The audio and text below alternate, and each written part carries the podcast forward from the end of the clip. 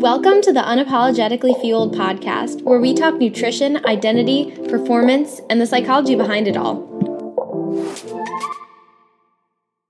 Hi, everyone. Welcome back to another episode. I'm so excited about my guest today. I have Holley Samuel, and we are going to talk all things nutrition and running and everything about her background. So I'm super excited to have this conversation. I'm sure you are all going to love this. Um, so if you wouldn't mind introducing yourself a little bit more, Holley. Yeah, thank you so much for having me on the show. Um, yeah, my name's Holley. Um, I'm located in New Hampshire, so um, it's fall right now in New England, so it's really pretty up here. Um, I am a registered dietitian. Um, I'm a personal trainer too. I'm a runner. Um, I like pretty much all things fitness. So um, doesn't my love doesn't just stop at running. Um, and yeah, I've got got a husband. I've got my chocolate lab. So we're dog parents right now. Um, but yeah, that's like kind of a little bit of the general stuff about me. That's awesome. I love how you included um, a dog owner in there because whenever anybody asks about myself, I'm like, yes, I have a golden retriever. Like, yeah, yeah, she's like snoring right next to me. So sorry if you hear her. it's okay. Mine is snoring right now too. So yeah, no, so cute. Aw, that's awesome. Well, thank you. Um, so, what inspired you to go into dietetics? And uh, I know that you specialize in eating disorders um, and what kind of started your fitness journey as well? So kind of a lot of loaded questions, but Yeah, no, I think those all kind of overlap um, quite a bit. Yeah, I mean, when I went to college, I actually went pre med and I didn't really know, like, I didn't know what a dietitian was. Like, I just, I don't know, you shouldn't have to make those types of decisions when you're like 18 years old. Like, what do you want to do for the rest of your life? I don't know.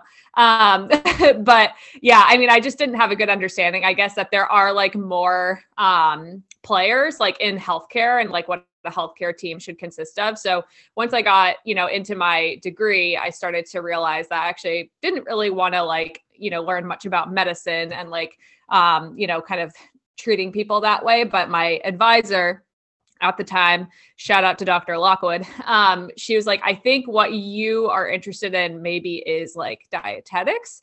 And I was like, that's a thing um cool yeah for sure so um that's kind of how i ended up pivoting a little bit into that major which for those of you listening who like are dietitians or have like done those things before you know that it's still basically a pre-med degree like it's not much different. It's just a bit more focused in nutrition and kind of more like wellness if you will.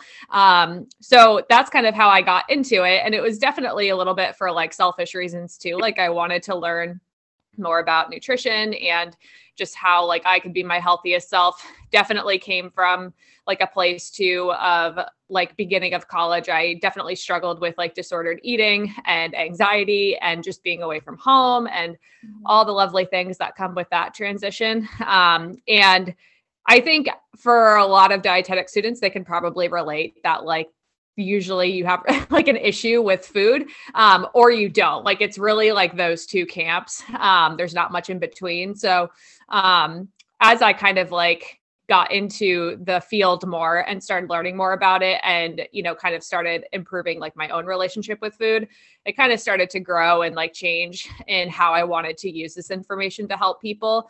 Um, and that's when i started to be interested in like eating disorders and oh like other people feel this way too and this is not normal and this is a thing and um, then i got interested in running and sports nutrition and learning more about like performance um, and i started to see where like you know maybe bad relationship with food bad body image a lot of that is like almost in a message to the running community um, so it can it can overlap quite a bit in that in that community and i think in a lot of sports communities too so that's kind of like how I got to this niche of my world that I currently exist in. Wow, that is such a great story. I love how you started, how you noted that you started with pre med because I do feel like a lot of dietitians, um, they do come from like a pre med background or they have a struggle with food for sure. Um, so I think that's really cool how you're using what you also went through um, in order to help others, and you also incorporate your love of science and got through organic chemistry, which is a major accomplishment. Thank you. Thank you. It was. It really was. I am a different person now. Absolutely. Life changing. Mm-hmm. Um, so you mentioned that you got really into running. Um, so what how long have you been running now? Um, do you still like what do you typically train for? Yeah, I love this question. I I got into running like probably halfway through college. Like my first sport that I was really competitive in and actually did semi professionally for a little bit after college was um, like equestrian, was riding horses. Um, so that was kind of like my my first love. I competed nationally. Um, like it was something that I had been doing since I was four years old. Um, and I still love it. I like would love to have a horse and like do the whole thing someday. I, I understand how much work it is and how expensive it is now as an adult. So I'm like, man, like my parents are saints for putting up with that. Um, I met my husband through horses. So, like, it definitely has gotten me a lot of good things in life. But um, going to college, you know, obviously a lot of that changed. Um, I was still like, participating on the equestrian team at UNH and kind of doing some of that. But I mean, it was just at such a lower caliber than what I was used to. So I didn't really have that outlet anymore as much for like my anxiety. And like for any college, they kind of make you jump through some hoops to be able to like participate on the equestrian team. Like I had to take classes for a while in that program and then I could ride a little bit in the classes and then I could try out and then I made the team like my sophomore year. So mm-hmm. there was a little bit of a lag. Um, so I did start to go to the gym and like go for walks and um, strength train and like do some of those things haphazardly. Some of it was to relieve anxiety, some of it was definitely to control my body size. Um, and you know, it it it was fine, but it never really like did for me what riding did. Um, so my my freshman year is like one of those things, like you remember where you were and what you were doing. Um, I was sitting in my anatomy class, ironically, with my advisor, who was the anatomy professor, um, and she turned on the TV because the Boston Marathon bombings had started to happen and be televised. Um, and I had known that my my friend, who's actually my high school history teacher, um, was running um, the Boston Marathon the following year. I knew that he had like gotten in and stuff. So I was like, oh, like that was kind of the first time I was exposed to like, what's a marathon? How long is a marathon? They're all the same length. Um, you know, and like, why would someone, you know, do that? And it kind of like just sparked my attention. Um, so I was, I'm still really good friends with, with my high school history teacher. His name's Phil. Um, he's still a great runner. He's run Boston a bunch of times and he kind of got me into running, like, just by his example and kind of catalyst with like the Boston Marathon bombings, kind of inspiring that change. So I started to like go for little runs. Um, just like I don't even know, like I'd run to the end of like the road and then I'd stop until I got to that tree and then I would run again until I got over the bridge. Like very much, you know, beginner kind of like fartlek style runs, didn't have a watch, none of that. Um, and I, I kind of surprisingly totally fell in love with it very quickly. Um, I always hated running. Like I had gotten out of gym class because I was riding horses. So I didn't have to like run the mile or do any of that in school. Um, and yeah, I totally fell in love with it. My mother in law, she, I didn't know she was going to be my mother in law at the time, but she was actually my first boss. Um, but she like set me up with um, a pair of shoes because her and my husband were supposed to do like a half marathon relay. And then last minute, she dropped out and she was like, Holley, you're going to do it. You're going to take my place. And I was like, wait, what? Um, so she bought me shoes and I had something to train for because I was like, I don't, I've never run eight miles before in my life because that was my leg of the race. Um, and yeah, I kind of got tricked into loving it. So um, it was great. I got to wear a Wonder Woman costume at that race because it was a superhero themed race. Um, and yeah, I just totally fell in love with it. A coworker then was like, "Hey, let's sign up for a half marathon." And you know, running, I started to think, could I do that? Maybe I could do that. I did a relay. Why not run the whole thing? Um, and I ended up running that half marathon. Ironically, my coworker ended up not running that half marathon. Um, and yeah, the rest is kind of history. oh my gosh, that story makes me so happy. And also, I can relate to that story on so many levels. It's like the run to like, first I'm going to run to the mailbox, whatever, and then just keep on going. But when mm-hmm. you were mm-hmm. explaining that, I'm like, that is like the true, just like, I'm just going to go out and just like impulsively be like, hey, let's just like run to the end of the block. And like that's like such a true like fartlek. Like it's so simple. we overcomplicate it a lot. And I think like a lot of people would just benefit from starting out that way. Like ditch the watch, ditch the metrics, and run to the mailbox. yes, absolutely. Yeah. It would so many more people would be running. So mm-hmm. that's so cool. So you started you started with your half marathon and that sounded so much fun or the relay so have yeah. you run how many marathons have you run then in your life yeah, it escalated quickly. My my first half marathon, I was like, I need to do that again. And then I ran my second one a month later, and then I ran my third one a month later, and then I signed up for a marathon um, six months later. I gave myself more time for that, but um, yeah. So I ran my first marathon in 2016, um, right around the time I graduated from college. Mm-hmm. Um, aging myself there. That's when I graduated. But um, and I got I got engaged at the finish line. My husband proposed at the finish line, which was really cute. Um, so I've had a lot of really great marathons since then, but that one, it's hard to beat that one. kind of like, I always joke too. I'm like, you're kind of another catalyst for why I keep running marathons because like you made the amnesia sink in so quickly by giving me like a diamond at the finish line. Um, that, you know, like, I'm like, yeah, I'll do that again. That was great. Um, I have since gotten no more, you know, diamonds at the finish line, but um, I have done seven marathons um, since 2016. Wow, that's incredible. That is the best story of engagement. Like that is like the ideal. Like as a runner, getting getting engaged at the finish line is something that you like see on the news. So mm-hmm. yeah, he wait he waited like 10 minutes for me to like cross and get my medal and like make sure I was okay. And then yeah. he did it. oh my God. That yeah. is so cool. I love it. Um, so, and then you started probably because you were studying dietetics and everything, you started to notice how uh, nutrition impacted performance, especially with running. So, how did you notice that nutrition impacted your performance and how that how did that inspire Holley Fueled Nutrition and your social media platforms? Yeah, it's so funny that I'm here because like I just I don't think I would have like dreamt this up for myself, but I'm doing what I love, so that's great. Um but yeah, I I I mean, I was in dietetics. I was doing the nutrition major and doing the things to become a dietitian before I started running. Um, once I got more active and I started to view my, I've always viewed myself as an athlete. Um, that's just something that I've identified with since I've competed at a high level in other sport. Um, so I, I, think I just I was like, oh, running is like making me feel like an athlete again because uh, I kind of don't have that other sport as much anymore. Um, and it was just kind of cool to find the whole running community. Uh, there's just like this un like you unveil like all these great people when you start running. Um, endorphins are great. But um yeah so i was like okay like i'm pretty obsessed with like this new sport. Um like i'm you know obviously getting faster and i'm progressing and that's really um that positive feedback is always really motivating. So that kind of like led me to start learning about the nutrition for it because i started to realize hey, if I want to keep getting better, like I can't keep restricting myself.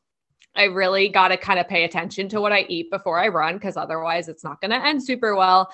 Um, and I started to realize, especially for like the once I started full marathon training, because um, for my first couple of half marathons, I was like any other rookie runner. I didn't take any fluids, I didn't take any nutrition, like I was just winging it um, and having a great time doing it. But you know, as as I got into marathon training, I was like, hmm, I don't think I can just wing it. I think I'm gonna like probably crash and burn if I do that. So, um, you know, I started kind of learning about gels and sports nutrition, and there was definitely not as much of like an online educational platform for that at the time. So it did take a lot more like digging into kind of my dietetics world. Like, mm-hmm. oh, sports dietitians are a thing. Didn't know that. That's cool. Oh, this is some of the information that they talk about. This is some of the research. So I started to loosely put that together. Still wasn't perfect for sure. I'm still learning about that for my own fuel plan, but um, that's kind of how that piqued my interest. And when I became a dietetics major, I kind of always had the intention of wanting to start a private practice one day.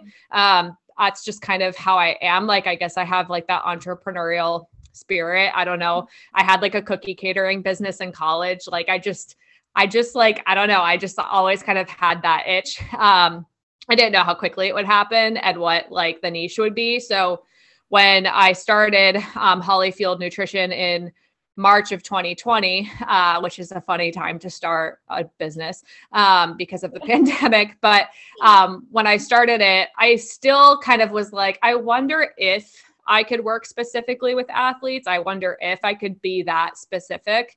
Um, so I was a bit broader at first and kind of stuck to healthy relationship with food, general wellness. Um, I was a personal trainer already too, so definitely wanted to incorporate physical activity and training and injury prevention. And then it just got as I got more into the sport, which I was definitely very much into the sport by then, but mm-hmm. um, I just started to realize that yeah, I can actually specialize in this, and it's going to be super fun. And a lot of people like want me to specialize in this because they want to work together. So it kind of happened naturally to answer your question long story long.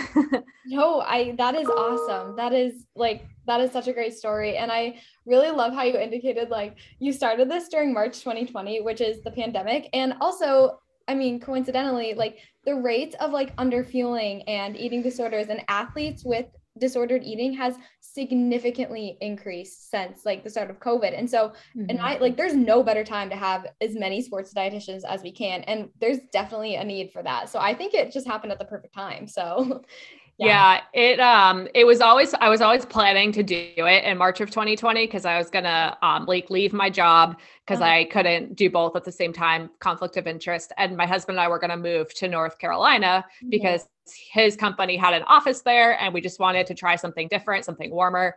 Um so then the pandemic happened, and we were like, well, I guess we're still doing this anyway. Um, and some things changed once we got to North Carolina, but you know, it, it was really, really interesting. Um, and yeah, that's kind of what I think that's what sparked my interest in that specific niche is because as a dietitian, I had worked in um, a lot of different settings. I, fun fact, my first job as a dietitian was making like microbial fact sheets for rabbit slaughterhouses in New Hampshire.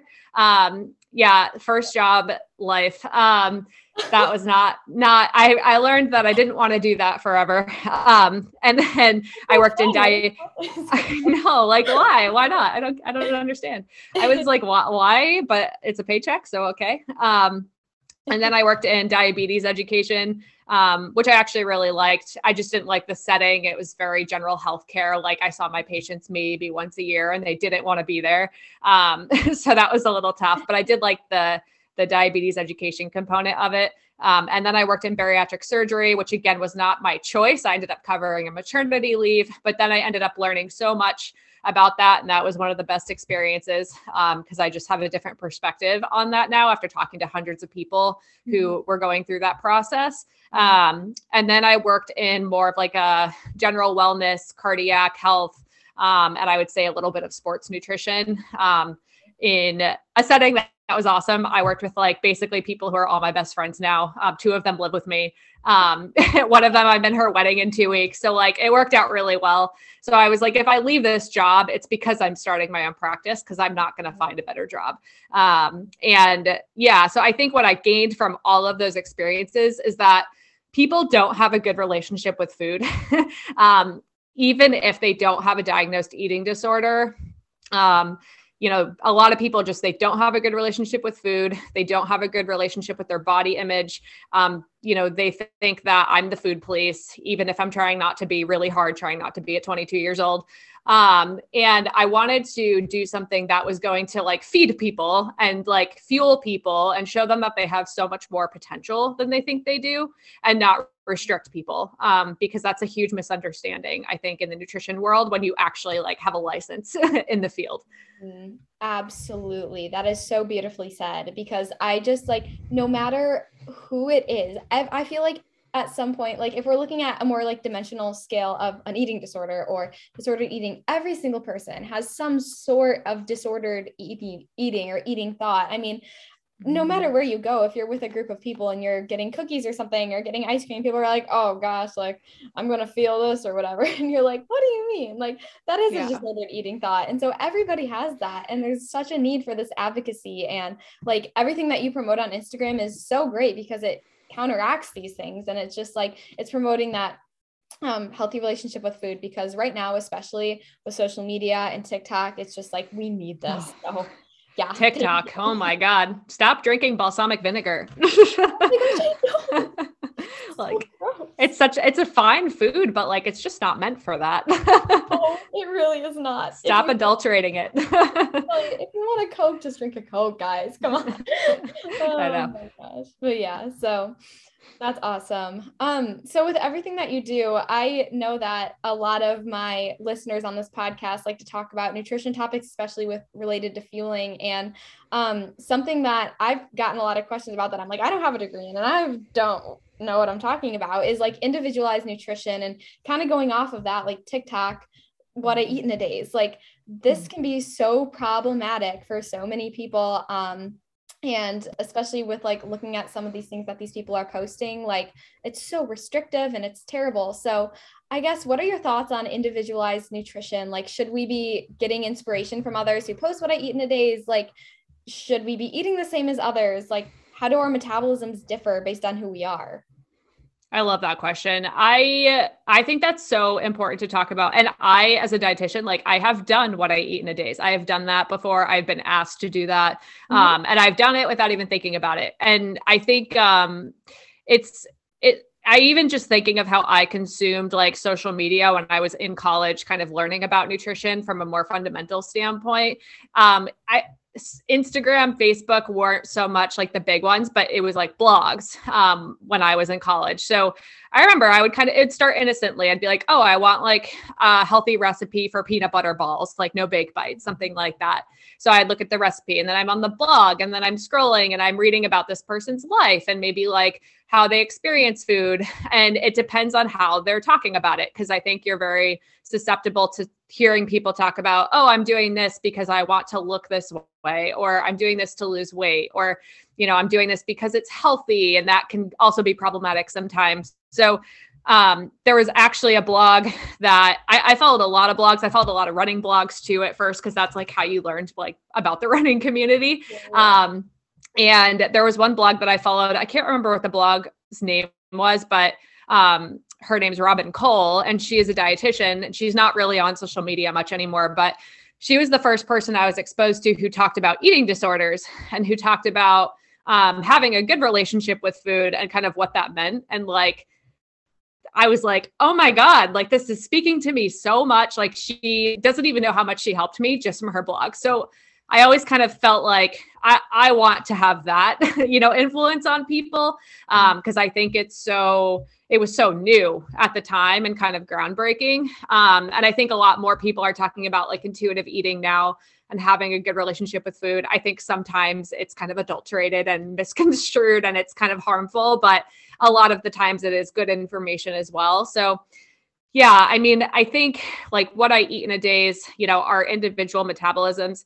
Um, if someone's like giving specific advice on social media, especially if it's because of like the personal experience that they have, which is like classically what I eat in a day is basically are, you're saying, this is what I do, and I'm putting it on the internet. And I'm not necessarily telling you what to do in the video, but that's how it comes off. Um, I think it can be problematic. I think if dietitians are doing it, it can be problematic because people are looking to us to to embody you know healthy relationship with food and healthy eating habits. Um, so people could say well that's what she's doing. That's what i should be doing.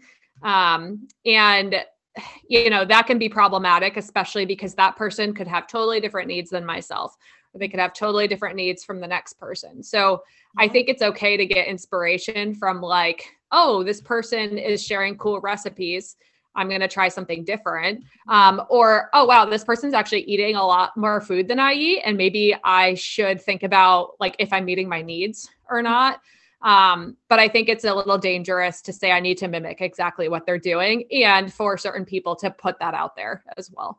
Yeah, absolutely. I definitely think like as far as like recipes go, like that can be a good source, but again, like if you're trying to exactly copy them, then it's not then it's not healthy for sure. So, yeah. what types of things, like as athletes or just people in general, like influence our metabolism and um, how much that we truly need? Like, does running influence our metabolism? Like, how accurate are like smartwatches and saying, oh, you're burning mm. this amount of energy per day? Like, what do you have to say kind of about that stuff? Yeah, the smartwatches, like they can be so useful and so problematic at the same time. It's like just because we can measure something doesn't mean we should always measure something or have access to that information all the time. Mm-hmm. Um, and that's why I don't have one. I wear a running watch, but I I've never had a smartwatch because I was like, I know myself that's just not it's not going to be good for me. Um, it's not going to be part of my journey today. Um, but yeah, I think um, you know some of that information around metabolism it's it tries to be individualized because you're like wearing the watch with the heart rate monitor on your wrist and it's you know mm-hmm. doing some equation to calculate how much energy you could potentially be burning but there is a lot of error um, in any of those devices um, and a, a lot of the times what i think people don't understand too is like your energy needs are going to vary a little bit each day the mm-hmm. watch isn't necessarily going to capture that um, and also, like, it's helpful to know why they might vary a little bit each day. Because if you're like, wow, I burned so many more calories this week per day because my watch told me that. And I I exercise the same. So I don't know, maybe it's something different I'm doing. Well, no, it could be because you're ovulating and your body temperature is higher.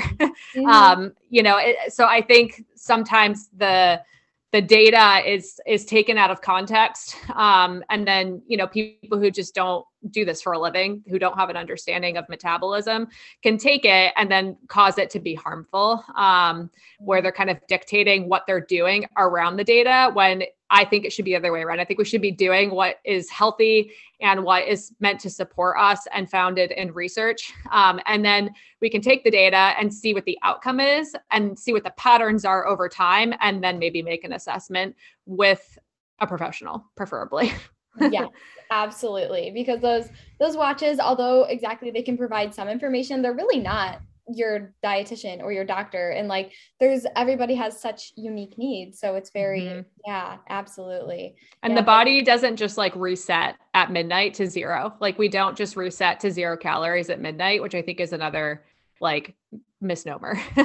Oh my gosh yes that is so good absolutely. So because of that then would you say that fueling should how should fueling change on like rest days or downtime from your sport yeah that's like that's exactly what i had in mind like for yeah. that statement is like um and I I'm someone where in like my previous jobs I had used like body composition machines like InBody and BIA machines so that we're we are really measuring like your basal metabolic rate based off of your body composition um, at a very specific individualized levels. I've been in the bod pod, I've done like underwater body meta- or metabolism measurements. I've done the thing where you like breathe into the tube at the hospital. Like I've I've done it. um, and they all vary. They all vary a little bit too. So it's like, you know, you still are um, like bodies and health are are such a moving target. It's not just a destination you achieve one day. So mm-hmm. it's constantly changing. So like our rest days versus like our hardest workout days of the week. Obviously, you know, how I think about nutrition is that, okay, we want to kind of be helping our bodies recover from what we did. And we also want to be prepping them for what we're about to do. Mm-hmm. Um, and that's where I think a lot of the times maybe sports nutrition isn't super intuitive um, mm-hmm. because your body doesn't know it's going to run 20 miles tomorrow but you know that. so, you know, you can set it up for success by maybe carb loading or eating more carb rich foods or eating in a certain way to support that future performance. And it might not feel great in the t- in the moment because your body doesn't know that it's about to run 20 miles tomorrow. Mm-hmm. Um, so if you were to eat how you felt that day, you might feel better, but then on your 20 miler tomorrow, you might feel like, you know, crap. So um, yeah, that's kind of one thing too, where if we're constantly trying to recover from the day before and then prepare for the future, um, that's where like the energy needs are. It's really going to depend on the person and their goals. Um, mm-hmm. Um, and it's similar too. If you have a rest day, the day after your hardest day of the week, yeah, your energy needs on paper might look lower on that rest day because you're not quote unquote doing as much. Mm-hmm. Um, but you're still recovering from the 20 miler or whatever it was the day before.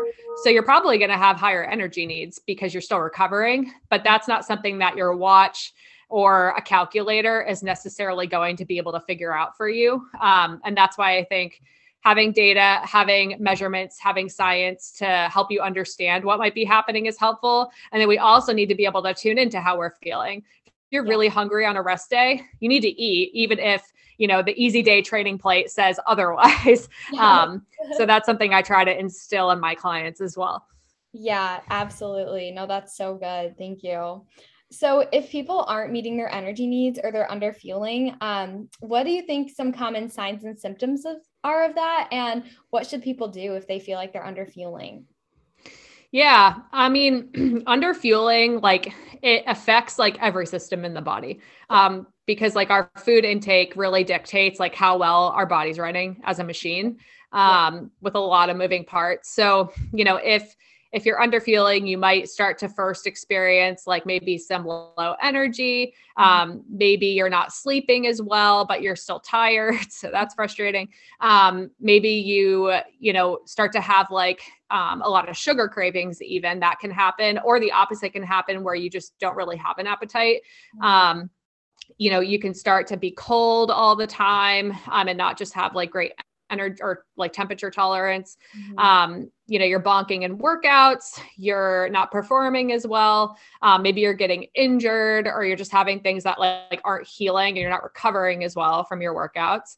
Yeah. Um, I also see like, you know, from if it becomes more chronic, like menstrual cycle changes where maybe your periods become a bit more like dramatic um, your symptoms are a little bit more dramatic or maybe you they go missing altogether um, or they get a little bit longer of cycles mm-hmm. um, between your your previous and current period um, i see like lower sex drive and all across the gender spectrum um, so there are like, yeah, and the one that everyone always pays attention to is like, oh, brittle hair, skin, and nails, because they're like, my hair's falling out. I need hair gummies. I'm like, no, you need like food. Um, so those are kind of some of the symptoms. And a lot of the times, like fatigue, higher stress, like not recovering well, like those can be overlooked because you're like, oh, I'm just stressed from work, or oh, I'm just training really hard, or oh, I just had a rough day.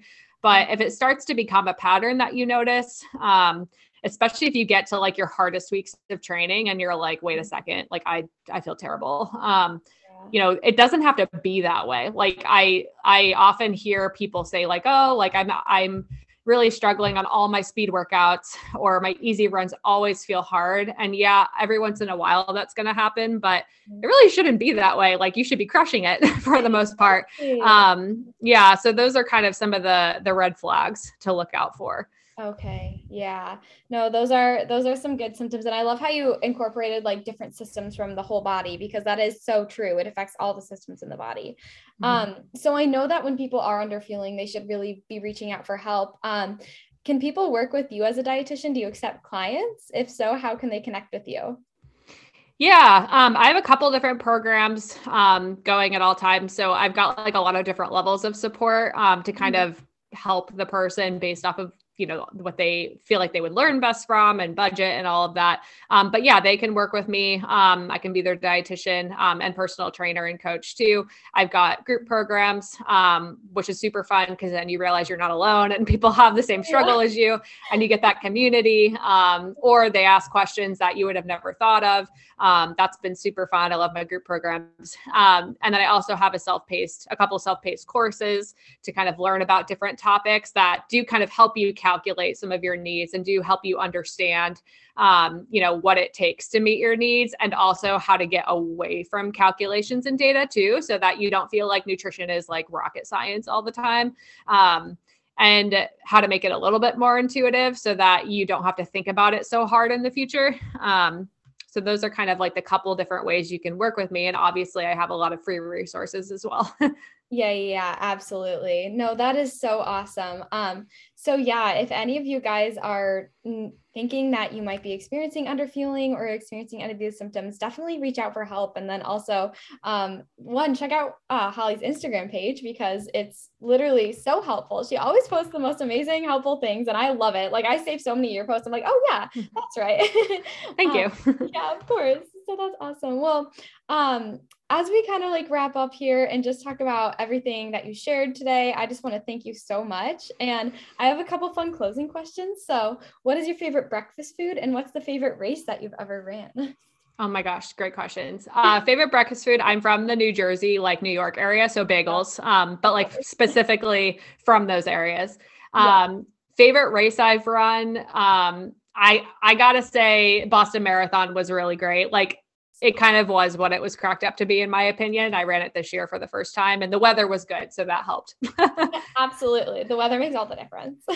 Yeah. well, cool. Um, well, thank you so much, Holley, for being on today. And again, I will link her Instagram and everything below in um, the show notes. But we just, I appreciate you so much and all the advice that you shared. Um, and make sure to go follow her if you haven't already. So, and listen to her podcast too. She has a great podcast. Thanks for the shout out. Yeah, Holley Fueled Nutrition on all those platforms. yes. Awesome. Thank you.